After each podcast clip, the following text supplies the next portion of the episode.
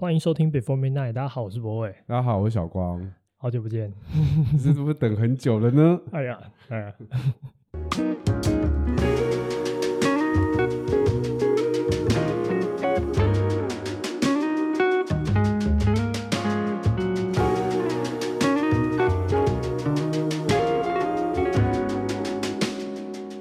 欢迎收听 Before Midnight。 我跟你说，就是你们身边有没有人跟你问你说怎么多久没有就更新了？有，其实一直都有人来留言，然后是有写信给我们的，对，但我都不知道怎么样回会比较得体。哦，对，我身边是有人一直问我说到底什么时候要录下一集。哦，那你说什么？我就说就是我就说就是等一下、就也不知道说什么。对对啊，所以大概我们是从什么9月到现在，有这么久了吗？是吧？我记得最后一集是那个月历上线那一集哦，那应该就是9月。哇，那有半年？没有啦，4-5个月了，4-5个月，好久哦。大家应该没有预期这一集会发生。对，我觉得大家可能，我觉得现在点开都真爱，有可能是在那个推播系统。对。好，我觉得大概稍微讲一下中间没有停更的原因，就确实就是我们遇到一些状况，是我们自己对自己的生涯规划以及这个节目之后要怎么样继续录下去这件事情有一些不同的想法，然后主要点还是落在就时间上面有点难兜过来。我们一开始做这个节目是因为疫情嘛。对啊，那时候突然间很多事都结束，没有事。对，你很多案子都停掉了，停摆，或者是没有办法，不一定有办法继续办。然后那个时候我们突然就得到一段时间是可以这样子做。然后随着这几年台湾的防疫相当优秀，对，你这样讲好像蛮怪的，就是因为防疫太好，所以最后就停更。我只是想，对耶，我们是跟着疫情的时间开始，现在回想起来，我觉得其实应该说，如果没有这次疫情的话，可能这个节目也不会发生。对，然后也是因为这个疫情后来越趋频缓，然后大家的工作量都上来。然后这件事情也变得越来越困难。对，然后我们又不想要那个水分太高，对吗？水一级水两级这种感觉。对，我自己我想分享一下，就是那种感觉，我觉得我们当初录这个节目的起头的心态就跟我不知道跟别人不一样，但我可以说是不一样，就是它很像是我们找一个空间，然后想要分享我们自己的很真实的，我们的企划性都是来自于我们自己的故事背景嘛，然后我们平常聊天的内容，它比较不像是为了一个主题然后去做企划型的内容。对，就是不是一个好像从一开始就可以望到尾巴的那种大企划，而是我们真的跟着我们真实的生活在走。所以这一路对我来说，就是我开始录之前到这录中间的过程，收获非常非常多。最大的收获其实是我其实一开始没有预料到，对，会有这么大的反馈。对，我对我来讲算很大，因为我们录第一季的时候也是抱着一种就是玩玩看嘛，试看看，10个人听不错。对，没有给自己这么大的压力，这样。对。可我觉得对，可我觉得后来越来越多人听，然后虽然也不是说变质，只是我觉得我们产出节目的方式，我不知道大家有没有就其实我们阐述节目方式蛮掏心掏肺，然后这个掏心掏肺其实是一个很大的负担，自我辩证。对的，就可能一开始还好，一开始可能讲了很多都是我们之前可能1-2年前就讨论过的一些主题，对，所以其实好像就是把以前讲过的事情拿出来讲，然后随着一季一季往前推，你会发现好像真正能够分享到那么深，或是我们期待的那样子的状态的东西，其实还是有限，就是可能就是我们还没有那么老吧。然后同时是我们也不想要是变成只是为了服务一个主题，然后就把它带过。对，所以我觉得后来确实有一种相对产出困难的一种状态。然后再加上大家的行程又变满。这一年多其实我们两边的工作的转换算蛮大的。对啊，就是变化其实蛮多的。是一年生第一次做完后我们才开始录 podcast 的吗？对，一年生之后，第一集好像叫做在一年生之后、对耶，对，没错没错没错，是这样子，对对啊，所以他也跟着我们两边公司的转型，其实老实说，对，那其实真实我觉得比较说是比较具体一点的状况，就变成是我们开始一方面觉得找到的题目并不是像我们之前那么满意，然后另外一方面就是我们时间上越来越难嘎到时间，对，比如说我们都要固定，就除了录音的时间我们还会要有讨论的时间，没错，所以其实每一次的节目我们可能都至少不含录可能都要花个2个小时以上的讨论，然后录可能要再花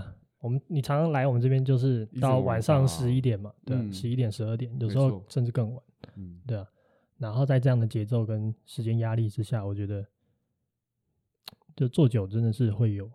它的困难之处，会疲乏感，对，对我来说是这样，就会我常常会想说，这是我的人生志业吗？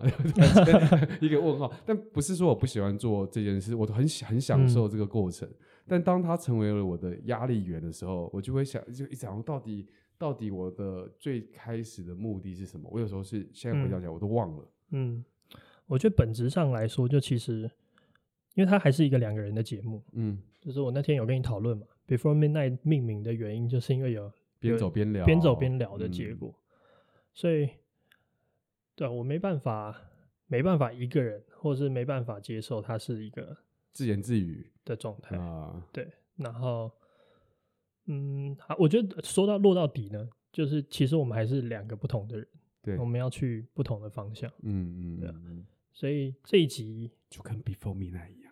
哦，对啊，他们还是有最后在一起有，但是他们最后有和好，交交错错的样子，对，但是我觉得这也是一个好像终究会发生的事情，就是天下无不散的宴席，对，同意。所以，但是大家都想要知道啊，说，那你们可以给我们个交代嘛？也有责任哦，就是要给个交代。对啊，交代什么？你觉得要到什么样子的交代叫做交代？我自己觉得那个交代比较像是，因为好，这确实也是不预期的，就是原来我们在录制的过程中，一开始我们想要找个平台，然后发表我们对一些我们人生的一些想法，然后见解。后来发现，原来很多听众他们是有点像是他们跟着我们一起在经历这些他们人生的事情中，跟我们有共鸣的地方，所以我们好像激发了很多人在想这些事情。然后，所以我觉得那个期待值慢慢越拉越高，是大家也会希望说，我们可以陪伴他们，我们可以继续的陪伴他们。他就好像我跟你的，我们俩之间在互相的陪伴，然后这个陪伴也拉到了我们跟观众之间是有一个信任关系的。对，所以我觉得，今天想要跟大家讨论的主题就跟这些事情有关系。然后，我觉得说直白一点，就是其实我们之前也发生了一些讨论，然后可能也不是那么愉快，但是我觉得那个比较像是我们都在试图厘清，就是我们最后想要去做的方向是什么，所以我觉得也不是那种真正意义上的吵架，而是我觉得比较像是大家比较坦诚的去讲一些自己可能打算或是现在无法接受的事情，但录一个节目我也不想要把它变得好像是一个很 big deal， 就是好像是一件很大的决定或什么的，但是我觉得最大的前提就是我们两个都舒服的在录这件事情是重要的，所以中间的停更有我觉得比较像是这种感觉，然后我们其实也交流蛮多，我记得那天我们电话也聊蛮久的嘛，对啊，然后把事情讲清楚，然后我那时候就比较明确知道你可能就打算要不要再录了，对啊，那你要跟大家分享，观众现在想说不要再录了，所以这一集是最后一集的意思咯我觉得你可以分享一下你的那时候的一些转折吧。其实我觉得最大转折，其实我在这半年间的时候，应该是半年前了。我觉得我因为其实也因为 podcast， 就是我开始我自己觉得我在不管在工作上，不管在工作以外的外务上，包含我自己的人生经历上、私事上都有，就是它就是一直在变化的。它并不是，它就很像是我们都会觉得，哎，我们在录这个 podcast， 固定的在录制它，然后好像我们会一直就这样下去了。可是事实上不是这样的，我们的人生每天都有一些变化，这变化有大有小，有包含的就是像我们公司可能会出现一些异动啊、人事啊，然后我很多时间变得越来越不可控制。所谓不可控制，比较是原来就是经历这些变化的时候，我必须要给予他们更多的时间去做准备，不然的话我会承受不了这一切变化。比方说疫情，来来回回了好几次。对，那我记得有一阵子很严重，是我整个工作全部就被打乱了，然后全部就我知道，他就是你那一阵子好几个大活通通挤在一起。对，我们要发月历，然后花莲的事情，然后还有什么那个时候是有灯那个哦不对啊，白昼对白昼之夜，反正他刚好全部撞在一起，然后你就分身乏术。你就想这几个都是不小的沟通量都很大，对，没错没错。然后我有一度，我突然间很质疑，就是我为什么要把所有的时间都给出去？那我突然间有点自私的想说，我好想要停下来，把脚步站稳，然后重新的去沉淀一下，因为它好像是当初录这个 podcast 的时候，是因为我想要透过这方式梳理一下我们之间就是很多观点上的一些想法的趣味。但到后来它变成我好像为了这件事而做这件事，那我就失去了我的原来步调，然后我就产生了一个你说的我觉得很好玩啦，你说像是就是生存那个存在危机 again， 存在主义危机 again， 对。我觉得其实是就是然后你的存在主义危机也导致我的存在主义危机，就是联动性。对，我觉得是联动的，所以我们确实有经历一次这种比较down或者比较低潮的那个状态，然后彼此都留了一点空间给对方。对，对啊，我觉得很我那时候好不适应，就是我那时候几乎每周都会见到你，然后我们都会聊一下天，然后大概有几个月是没有再这样交流的。我觉得有一个很重要是我觉得我想让听众知道，就是我们两个其实没有把，或至少我没有把这件事当成工作。这件事情这个心态对也不对，不对的地方是因为我们越做越认真，他 support 他就是个工作，可是我一直把它当成它是我工作以外的一个 side project， 对，或者是一个可以抒发心声的一个平台。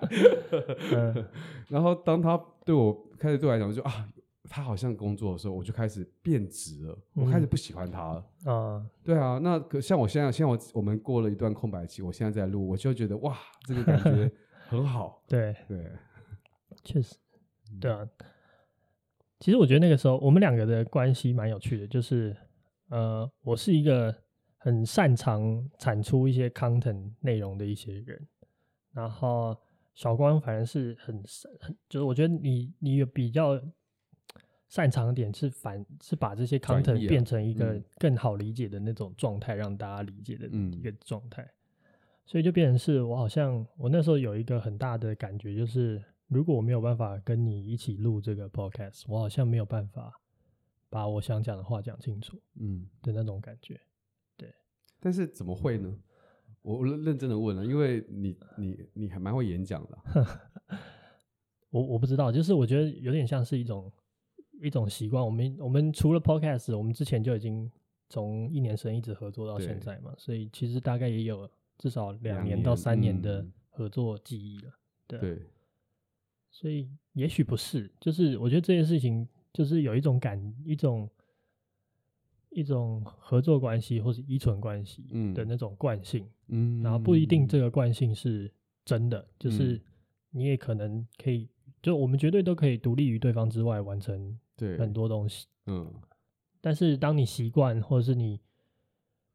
进入那个惯性里面的时候，然后你突然被抽离的时候，你会觉得有一种失落感，对，然后你会怀疑自己到底还能不能够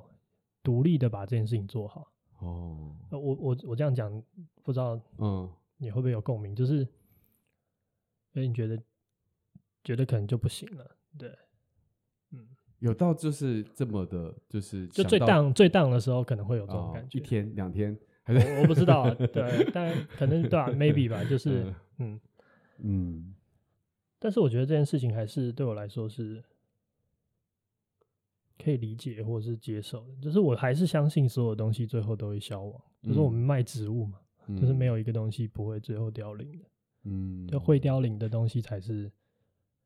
真正有生命力的东西、嗯、然后那些不会凋零的可能就要么他就已经死了，哇，这句话也蛮哲学的，对啊就要么他就已经死了，不然他就不是真的，嗯嗯，那你自己怎么样去看待就是要停更的这件事情？我一开始其实蛮不适应，因为我觉得我是那种，我一开始是觉得我会希望能够讲出去的话尽量能够做到那种感觉，嗯，就我觉得可能就是我们自己对这个你的 side project 对我来说它可能是一个不止 side project 那种状态，嗯，就我没有得到一个同步的状况， 嗯，但我也告诉我自己就说就是不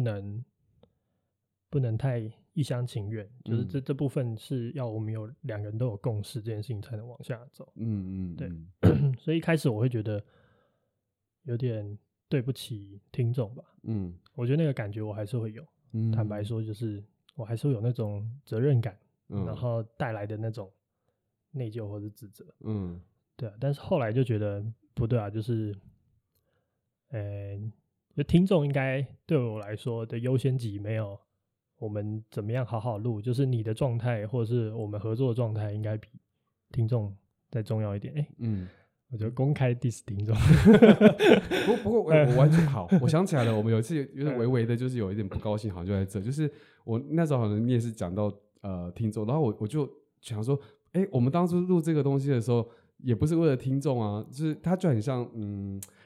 我也认同，其实我也了解，因为其实我也是会有那个罪恶感在、尤其看到那些信件的时候，不得不说看到还是会觉得啊，好不好意思哦。对。可是突然就想到说，我们录这个东西的原因是我们觉得把自己生活中那种深入的想法，然后人生的见解讲出来的时候会引起共鸣，对，但不是为了这个共鸣而做这件事。我对我来讲，这个顺序是不一样的。嗯。所以如果我们没有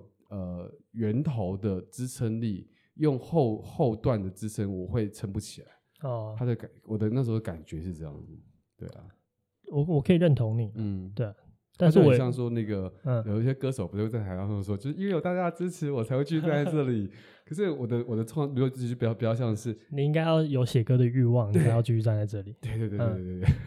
我可以理解，但是你好像也不能完全说。你后面录的那几，比如说第二季或第三季，有就是那个 motivation 有一部分也其实来自于这个听众对你的喜爱，就那个你不可能完全排除，然后甚至有一部分的时候，你会告诉自己，这就是你为什么要录的原因。是，这就是我觉得很矛盾又很难的地方是，它对我来讲全部都掺杂在一起，就是我真的没办法去分割开来，我甚至排序不了那个。对，你没办法真正的去，对、啊，所以我觉得需要一点时间吧。嗯，所以我们这一集想要来讨论，就是跟说再见有关系的事情。嗯，对，然后当做 Before Midnight 的最后一集。嗯，哇，终于讲出来了、嗯。好，那我们第一段先这样。好，还是照惯例，我们听今天的第一首歌。但我们现在也不知道是什么之后会补上 OK Do you love me like I love you? Do you want me like I want you? Sitting in thinking of you, will you be home soon?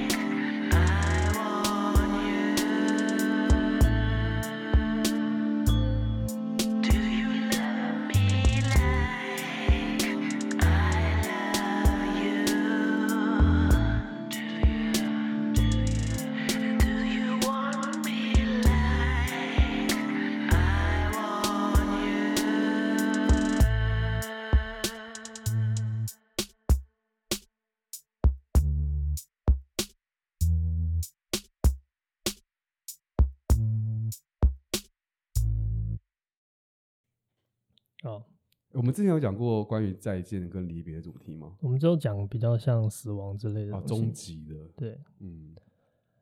那我先讲一下我对这个再见的感觉吧。嗯，就是我觉得其实说停止做这个对我来说有一种好的 ending， 因为我后来想了一下，就是如果我的人生能够理出很多大段落的论述，大部分应该都在这三季的 podcast 里面录出来。嗯嗯，那当然未来可能会有新的，但是短时间内我可能也会需要一点能量，对，就是需要一点时间或者需要一点反思才会有新的东西。嗯，对啊，所以好像把我这30年来能够讲的东西就尽量都讲完了，对。但所以这次再见对我来说有一种就是好好的可以说告别这件事情，就是那个、少年派那句最有名的话嘛。嗯，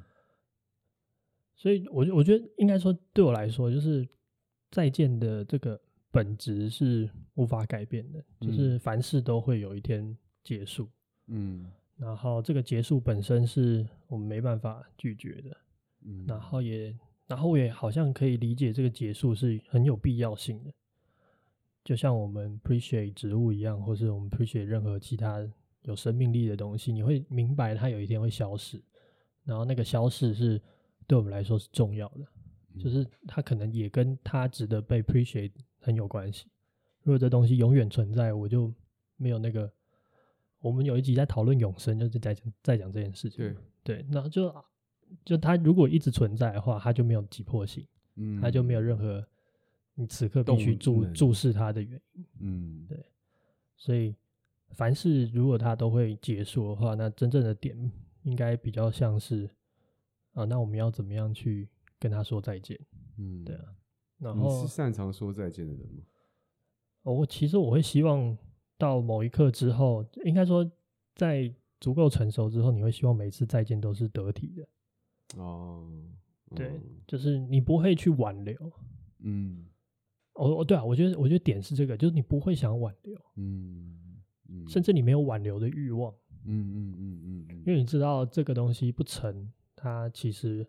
不是一个你挽留就可以解决的原因，或是你的状态或者我的状态不是因为有一个人很认真的挽留这件事情就会改变。所以我觉得到某一刻你会放弃挽留这件事情，然后你会思考说，哦，那我要怎么样，下一步是什么，对，或者是我要怎么样把现在这东西做一个好的 close。 对，所以我们现在就在做这件事情，对啊，就是跟各位听众在做这件事情。嗯，对。我觉得我们中间停了那么久，也是因为我觉得在这种我们自己必须先梳理好自己的情绪，我们才能好好说再见。对，不然我觉得我可能也没有办法好好的说。对啊，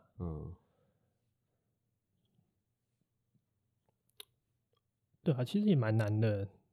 我们这边没有人要哭啦，但是就是，觉得有点。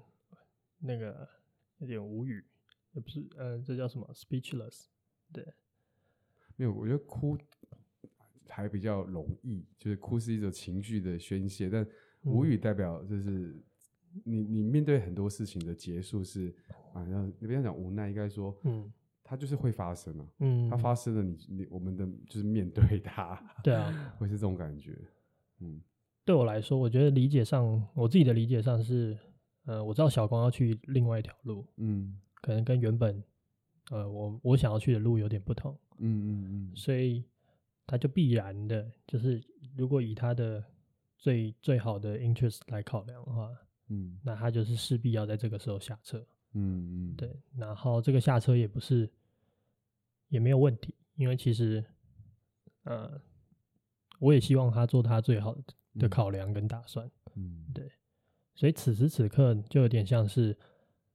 就是得这样发生，然后我们怎么样各自把这段过程或是过去的这一段时间做一个比较好的我觉得每一件发生在过去的事情它都会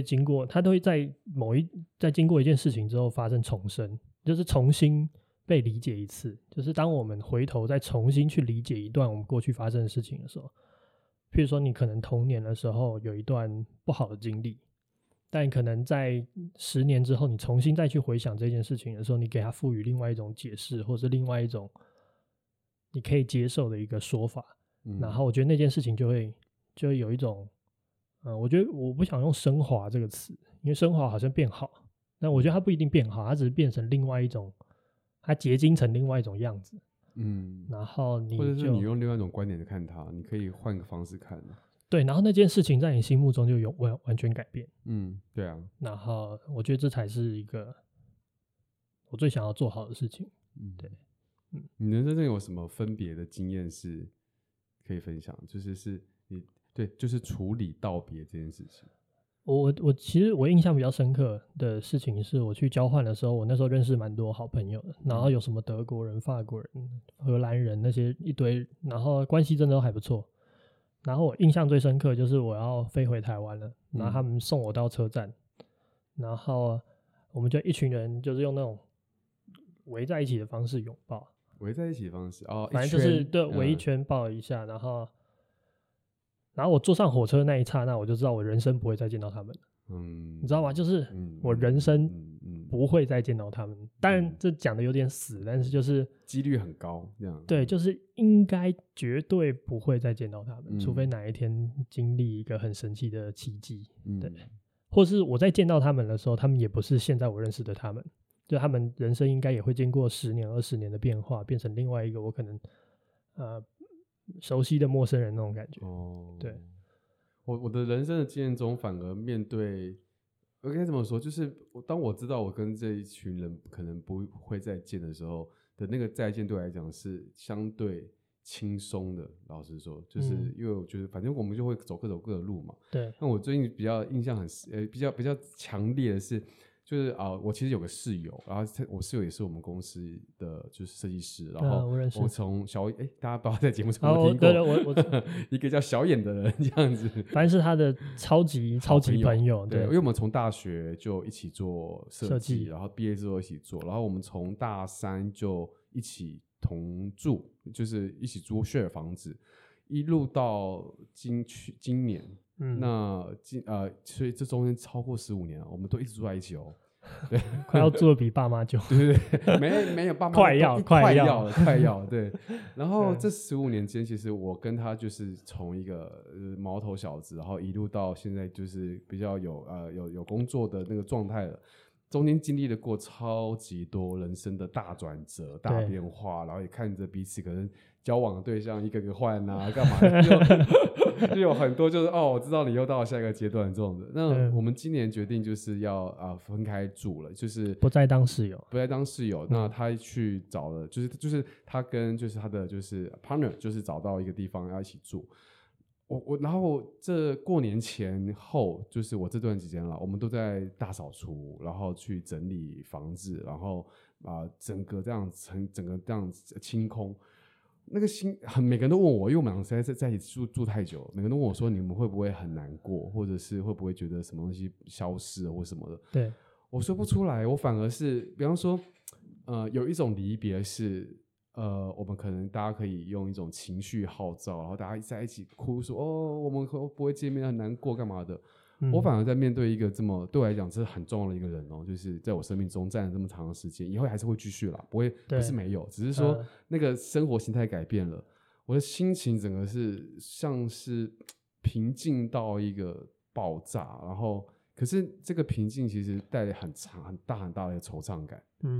很惆怅，我问他，他也这样回答我，他也说不出来的惆怅，就是你心中知道叫做这是一个时代的结束。我刚才也想讲这个，对，就是我觉得那种惆怅就是你知道，就像我坐上那个火车，我知道结束了，要结束了，然后，但是你也没有觉得有什么东西是后悔的，就是会想要赶在最后一刻赶快做，也没有，就一切就像。我觉得他就像收拾回家，就是收拾回台湾的那个，我所有该包的东西都包了，然后要丢的东西我也丢了，我所有需要的东西就装在我这个旅行的这个袋子里面，那还有手上这个包包，然后我就是上火车，没有任何东西是我想带但是没带的，没有任何东西是我想丢但是没丢的，然后所以也没有任何的可能性让我好像冲下这个火车然后来挽回这一切，也没有，但我知道就结束了。对对对啊，所以有点类似的感觉吧，就是 Before Midnight 就是对我来说还是一个很难得的，或是对我来说还是一个很不可思议的事情，因为我从来没有想过我可以讲这么多集应该说算一算我们做了60几集对不对？对，60几，好多，我的天啊，我真的也没想到，我真的是没想到会这样完整的这样做一整段节目，它也不在我人生的计划本来的计划里面啊。对啊，但是就是还是蛮 nice 的，因为毕竟 Before Midnight 还是放在 podcast 上面嘛，所以我们可以老的时候再回来听哦。干，这样蛮屌的，封存一个记忆这样的。我们老的时候，不然我们70岁的时候再做一档，付出档。对，我觉得，我跟你讲，这个企划有趣了，就是70岁的时候我们在聊同样的话题，然后看有没有不同的感受。每一集都用同样的话再讲一次。对，干，蛮屌的吧？你这样给观众立一个大 flag，一个40年的 flag，4年后就开始雪花般的来袭，说不是40年到了吗？干，这蛮屌的，对啦，我不反对这样子，我也不反对啊。70岁我们应该蛮闲的嘛。我是认真的，因为你看了我们这个3季，其实好，我必须跟观众说，你还记得我们第1季的时候也是说录1季就好，对啊，第2季的时候也说录2季就好，对啊，然后到第3季的时候就是真的是越来越辛苦了，然后觉得很多东西都讲过，不容易再讲了。或许这个 part 就是我们人生中得重复经历的这一个 part， 就是其实就这么多事，只是你不同的时间去观测它，然后还有不同的角度、不同的案例，不同的合作的对谈的对象。难怪 Before Midnight 系列必须要每9年拍一次哦，他们应该很痛苦。9年，9年后，9年后也许可以啊，那时候还有 podcast 吗？有啦，怎么会没有？现在说明元宇宙 podcast 有可能，对啊，然后我觉得可以耶，就是我们可以做一个 reunion， 可以啊，比如说每年录1集，挑一个，或许不对，我觉得我们应该是这样子，我们两个在这段期间，我们要先去精华，就是我们过去的。那个这个主题中的脉络，然后把它变成一个，我们就要跟大家讲我们的计划。你看，这是多现想，边录边想。我们平常之前在准备的时候就像这样。对，我就觉得蛮有趣的，我们可以回头再讨论细致一点。就是我觉得，也许他可能，也许不要1年，每年或是每多久，然后我们可以再重新讲一次，我们以前认知到的东西，是不是还是相同？对啊，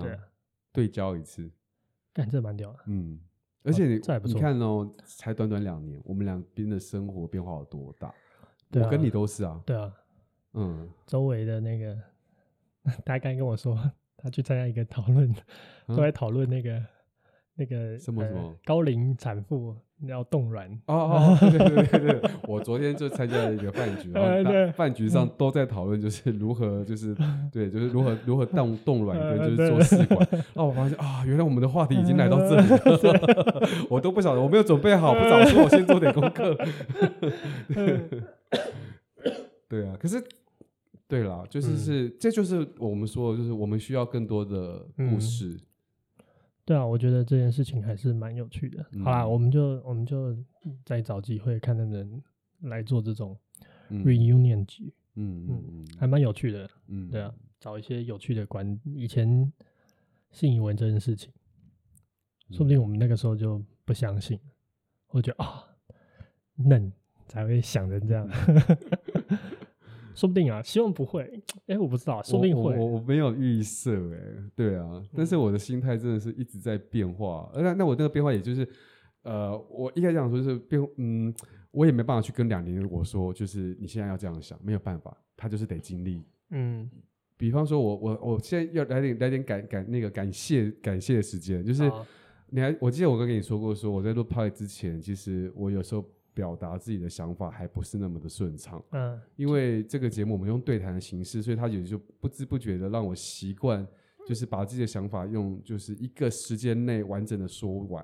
后来这个对我来说就是我变成用这个方式跟更多人对话的时候，我的回馈我可以得到更多的的想法。那其实你是一个蛮擅长调别人想法的对啊，对，比较会逼别人去对啊反馈，是一个对啊提问者。我也蛮享受在问问题的过程中啊，其实对，这确实蛮难的。那 anyway 我要表达是说，就是经历了这样一整段，其实再过几年后我们的表达方式一定也会不一样哦。你应该也是不一样吧？你跟你自己以前小时候的表达方法，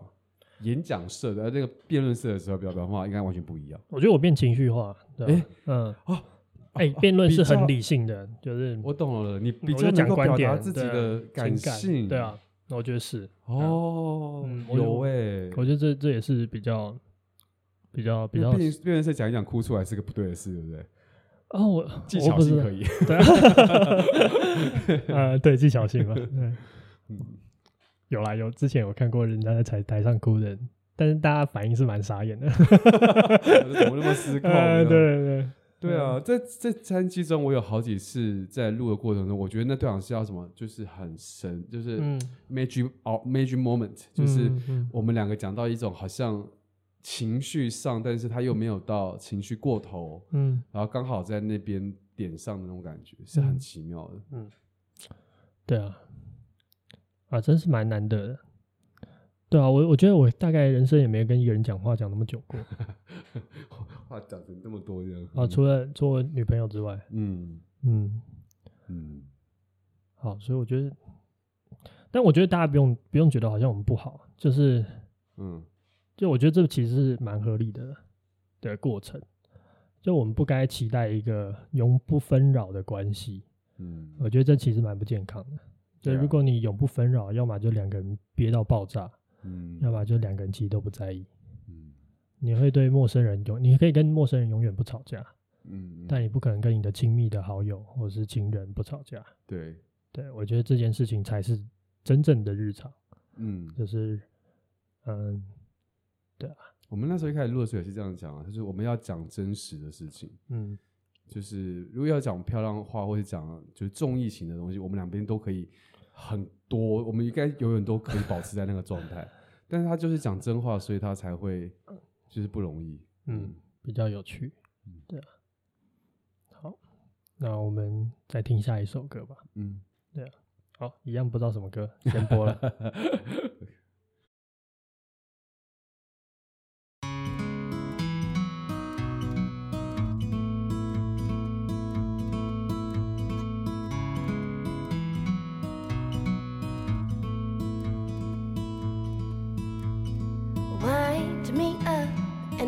Me choke.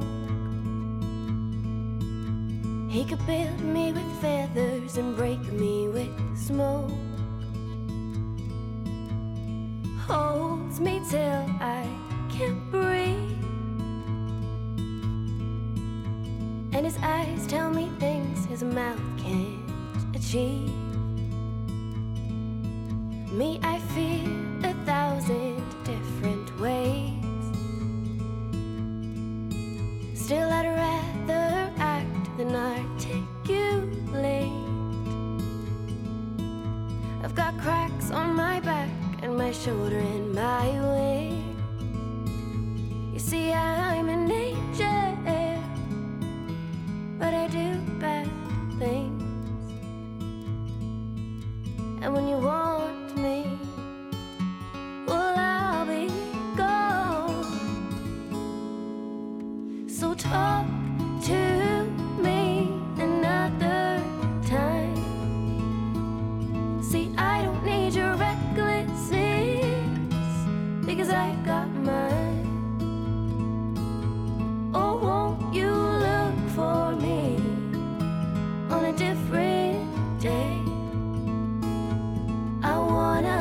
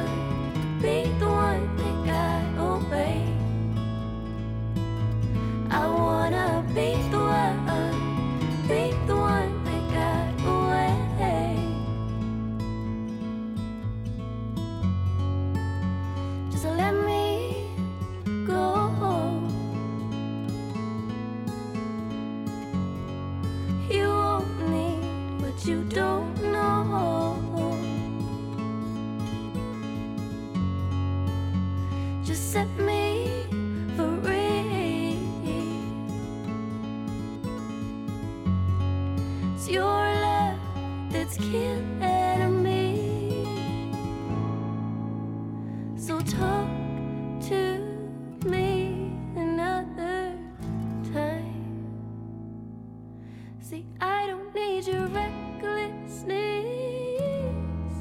because I've got mine.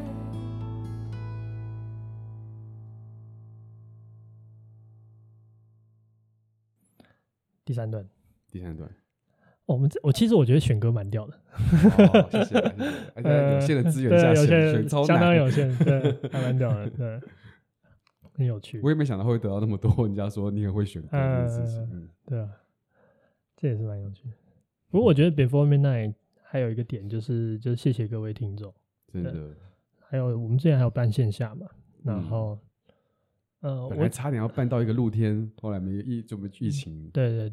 这有点可惜。不过我觉得点是这样，就是我说我会害怕，我没有办法符合你们的想象，然后我不是很确定你们是怎么样认知我的。譬如说，其实我日常生活蛮邋遢的，就是比起就我就是一个。有点邋遢的直男，对，然后我也不是时时刻刻都在这种就是很辩证状态中，对，也不是，我也是垃圾化的时候也是，对，我也是喜欢打游戏的，就我不知道大家会不会有那个我没办法撑起来的期待，这件事情其实我也会害怕或担心，但是其实，我觉得大家给的写信或是给我们的一些留言，对我来说都是很不可思议的，就是真心交换真心嘛，那种感觉，就是所以其实还是一个蛮公平的买卖，就是我觉得是这样子，就是说我们掏心掏肺，他们也掏心掏肺。然后最后就一堆器官掉在地上，好可怕的画面！不要给大家这种想象，有心有肺这样。你呢？你有没有什么想要跟听众说的？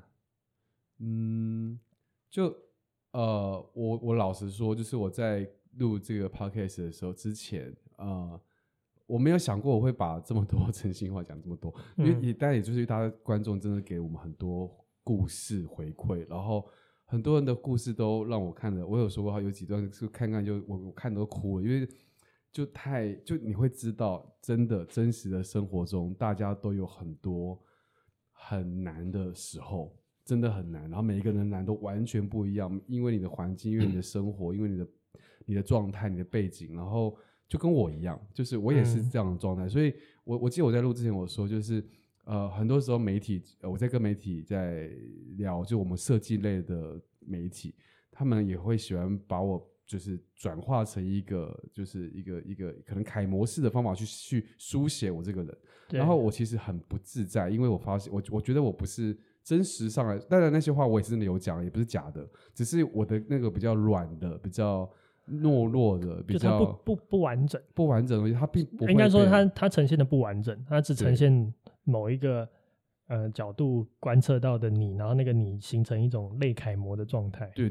那我很高兴说在这边，我其实当初很害怕，就是如果我这样讲出我自己的内心真的样子的时候，我会不会就是被讨厌？我没有想到说就是原来就是大家都有各种故事，然后。我在这个过程中，我老实说我觉得蛮温暖，就是有一种，尤其在线下的时候也是，就是有一种被陪伴的感觉，就是大家一起在这个听的这个过程里面，这一个小时里面这么长的一个 podcast 中，就是原来我在陪伴着别人，别人在陪伴着我，这是让我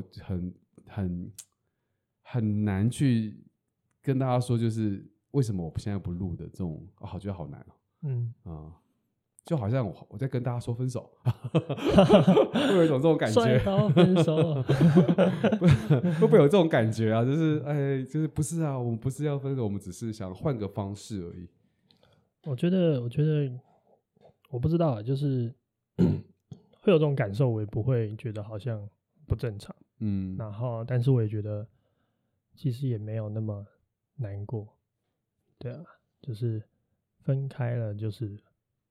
时间走到了，嗯，然后我们还是会想办法做一些有趣的东西，如果未来有一些有趣的计划，对，然后我们还是会吃饭聊天，还是会联络，对啊对啊，就是，对啊，这个都没有变啊，对，我觉得这本质上都没有变，嗯，对，只是我们没有办法负荷像以前这样子高强度的状态，嗯嗯，对啊。那你之后有什么打算吗？就是我知道你现在越来越忙啊，就是这个小光这个事业，没有啦，不要讲，不要讲成这样的感觉，好像就是我来铺一个捧你。不，我而且我没有，我想要讲的事情是，就我知道你这几年得到很多你以前不一定有办法得到的机会，对。然后其实我也诚心的替你高兴，因为确实，哎，很难得吧？就是你可能以前也没有想过你有机会去做这些事情，嗯，对啊。然后对你来说，你有更多的表演的空间，或者是可以运用的一些资源，嗯，我觉得这些都是好事。对啊，嗯，我其实没有想，就是说老实话，就是我觉得本性上来说，我的就跟录这个 podcast 一模一样，就是我一直在追求，就是从我在做的事里面找到我为什么要活在这个世界上，然后这件事情就是真的是小时候这样想，大家会觉得哎，就是好像合理哦。现在这样做，大家可能会觉得哎，微微天真。但我好像没有打算放弃。我觉得不天真，我觉得这才是啊，才是正常的。哦，哇，你这样想真的很谢谢，因为我就觉得我都已经活到36岁了，然后我还是这种。所以大家不要以为我们是把人生想得很清楚，很知道，我们也是会存在主义危机的，我们也是会崩溃，会觉得。干不知道要做什么，或者是为什么我要这样子生活的，我觉得这件事情也是重要，就是大家不要觉得我们把事情想清楚，因为我觉得有谁能够说他把人生想清楚？嗯，有谁吗？达赖喇嘛？达赖喇嘛吗？有可能，我自己也不确定，但所以我以前如果你问我说我就在想这件事情，就是像我那时候好像刚刚不录的时候，我说我不想录，想要停止的时候，就我说你这样好像徐乃麟，你说我动作是不是不录了你那时候问我说我之后干嘛，我好像跟你讲很多，就是哎，我之后因为我之后干嘛，可是我最近在回想就发现其实那些都不是理由，真的不是理由，真正的理由比较像是我想要开始，我还有很多想追求的事情，然后它都必须从我生活中的不同面向中去体验到，然后我还是没有停止想要表达的欲望，但是这个表达必须要紧扣在我的生活体验的累进，然后因为我觉得我跟终究来说我不是表演型的人，我没有办法把这个东西变成一个就是我目标之后要主持金钟奖，交哥就好像没有这个目标，然后你认真问我现在手边在做的事情，说穿了就是我擅长，对，然后我擅长做，并且他因为一个又一个的练习，所以有了一个又多一个的机会，但所以这些机会好像也不是突然冒出来，它比较像是我练习的够了，那我就会往下一步走，所以我接下来还是会我不会改变对这件事情的追求，老实说，对啊，我觉得我后来比较好理解的状况就是说，你还是要用你比较喜欢的手段去做你想做的事情，然后录 podcast 这件事情并不是一个你最终极目标还是怎么回事？我觉得应该说。相比于你现在在做这些策展相关的或是活动相关的这个，那个对你来说会比较有趣，对，或是我觉得就是比较擅长，对，然后让你去做你开心擅长的事情是一件很好的事情，对，这是很重要的事，对，这也是对，应该说它很像是啊。对，我想起来了，我某段时间我也开始想说，我好像要对我自己的人生做更大的负责，也就是听一下我自己想干嘛。对，我觉得最大的感受就是，我们人生的，我们还是就是要不断经历存在主义危机，说不定你5年之后又再经历一次。对啊，然后可能再过多久我也会有一次。对啊，嗯，我那时候跟你说，我好像5-6年就会有一个 run， 对啊，嗯，哦，所以刚好是不是？我刚好5年为期时间差不多到了，是不是？我认识你大概5年前，差不多，差不多。我那时候好像也是经历一个 run， 我刚认识你的时候，你好像脱离一个状态，对，嗯，好，那蛮合理的，对，没错没错，有一个周期，对、嗯，但是我觉得就是这件事情其实是一个常态，然后但是还是有些好处，就是当你经历那些不确定或者是那种自我辩证的过程之中，你好像会知道更确定你下一步为什么要这样走，嗯，因为你不要什么所以你要什么，嗯，就跟整理房子一样，对啊，对啊，整理房子有趣吗？嗯，你看你再说一次，整理房子很有趣 啊，为什么？我那个之前不是有一个很有名的 Netflix， 那个就是马里子，对，虽然他弄得有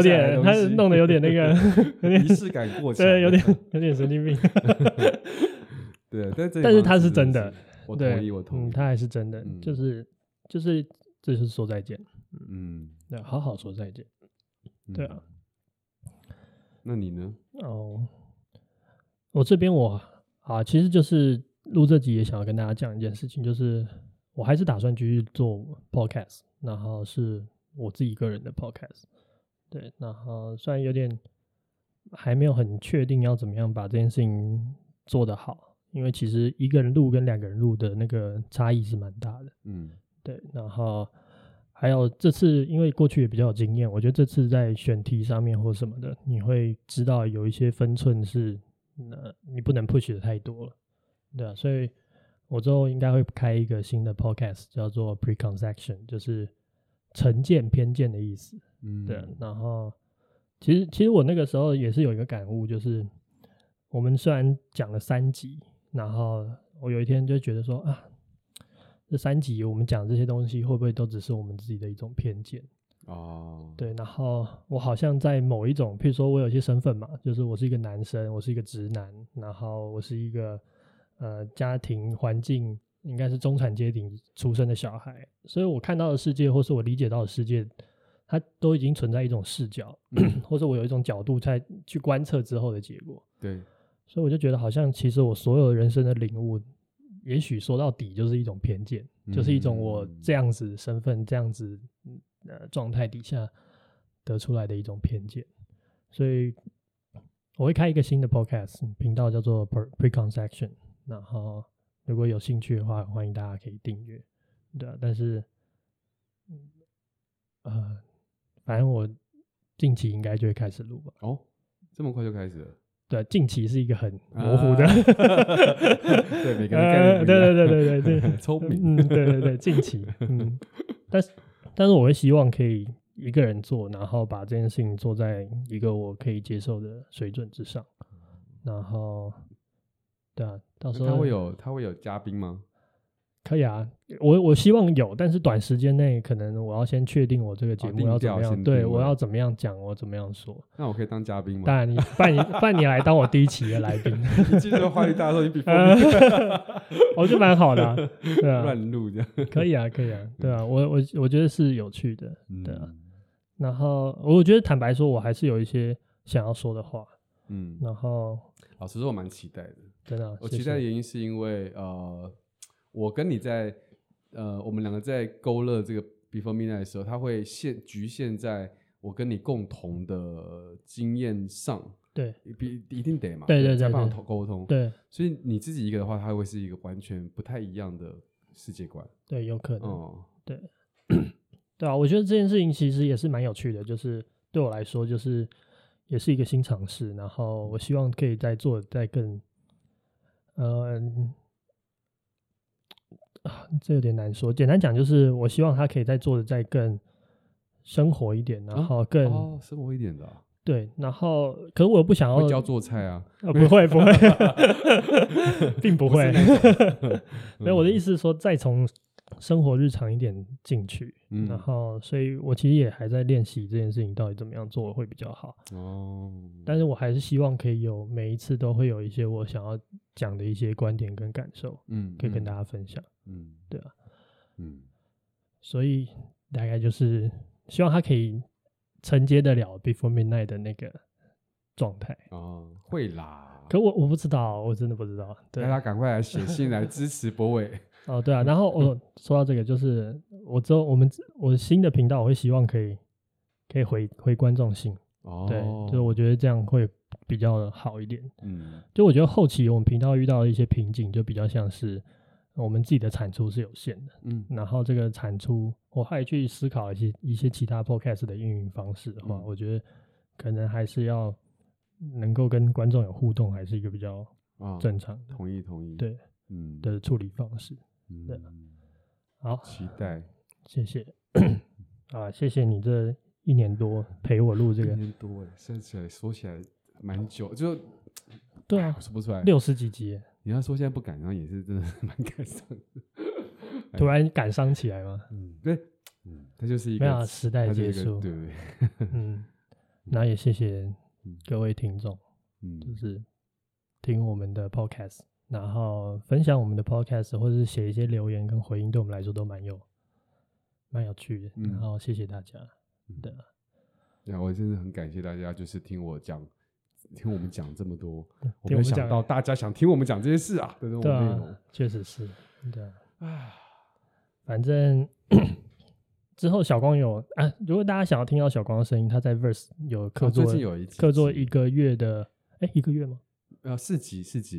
是多久？1个月？应该没有，好像一下就应该是1个月啊，对嘛，1个月嘛。我觉得其实我应该会到处去串门子吧，应该说不一定是 podcast 什么，就是本质上来说我，反正他那个技能数有点了，没有，就我也是喜欢这样子，但是对我来说自己的带动节目它是不一样的，他也可以去到处串门子，对，串门子，对啊，大家可以。你的 IG 会分享吗？就是啊，目前还没有，但我再分享一下。OK， 对，反正